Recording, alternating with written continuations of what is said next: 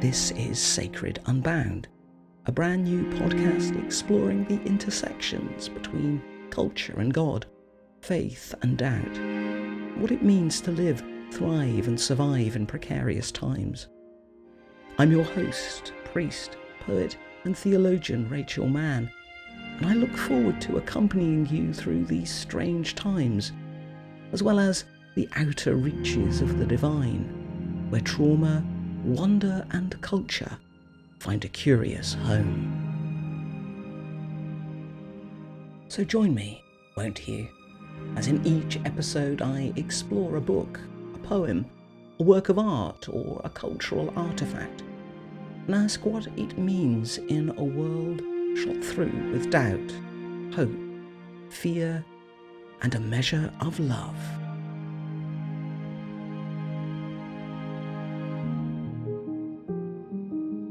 Episode 2 The God of Goblin Market. The Christina Rossetti poem everyone knows, other than In the Bleak Midwinter, aka A Christmas Carol, is Goblin Market. I became so obsessed with it, I devoted a substantial part of my PhD to it.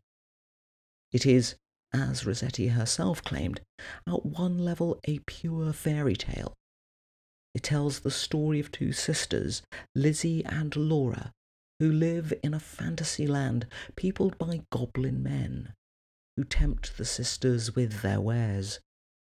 The goblin men's main temptation is fruit of every variety. The sisters hear the goblin men cry morning and evening for them to come buy, come buy apples and quinces, lemons and oranges, melons and raspberries, and endless other fruity temptations. The goblin men shout, Come buy, come buy, taste our wares, come and try. They tempt the sisters until Laura can resist no longer, and, oh my, what a fate befalls her. Her body begins to fail, the lustre of her youth departs. Soon she begins to die.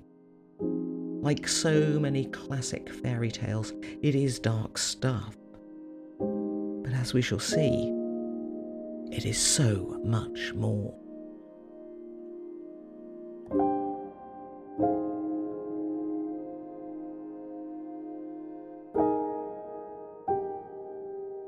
I want to explore one brief moment in this long and fantastical poem the moment when Lizzie saves her sister Laura.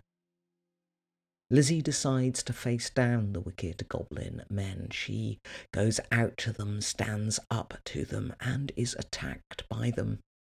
They try to make her eat their fruits. They pelt her until she is covered in pulp.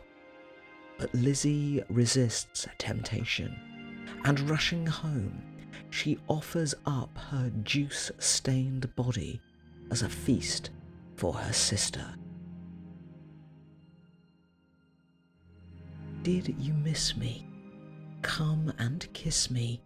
Never mind my bruises, hug me, kiss me, suck my juices, squeezed from goblin fruits for you, goblin pulp and goblin dew. Eat me, drink me, love me.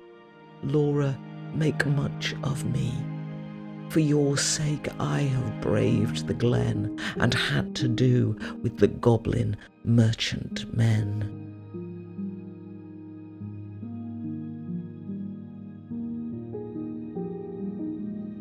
Having taken the risk of being infected with whatever fate, disease, or condition has destroyed Laura, Lizzie saves her sister by making of herself a feast. And so Shaking with achish fear and pain, Laura feasts on Lizzie. As Rossetti puts it, she kissed and kissed her with the hungry mouth. And out of such risky intimacy comes new life. Life out of death.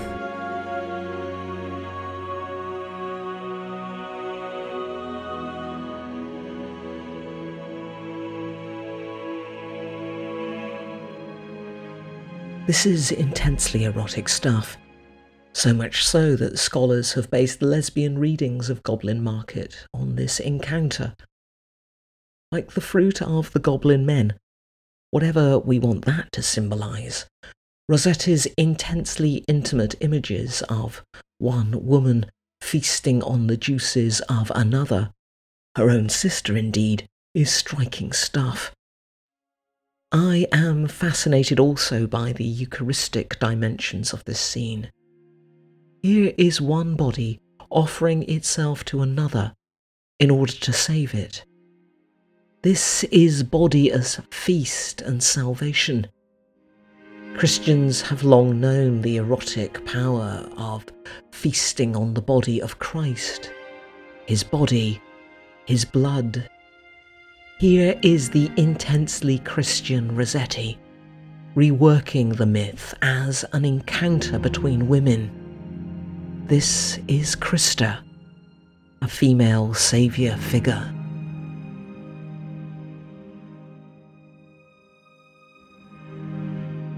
In times such as these, perhaps more than any other, I long for bodies. I long for salvation. I long to taste my Saviour. The temptation is to reach out and touch and hug our loved ones. But at a time of social distancing, it is ultimately a temptation as dangerous as the fruits of the goblin men. But a time will yet come when we too shall say again, Come and kiss me. Hug me. Kiss me.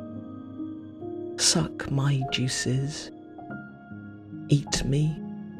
Drink me. Love me. A time will come when God will make just such an invitation to us.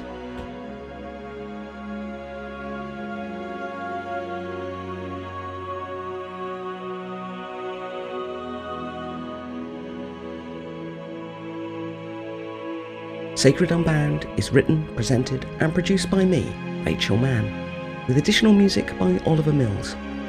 Join me next time, won't you, for another exploration of the sacred unbound.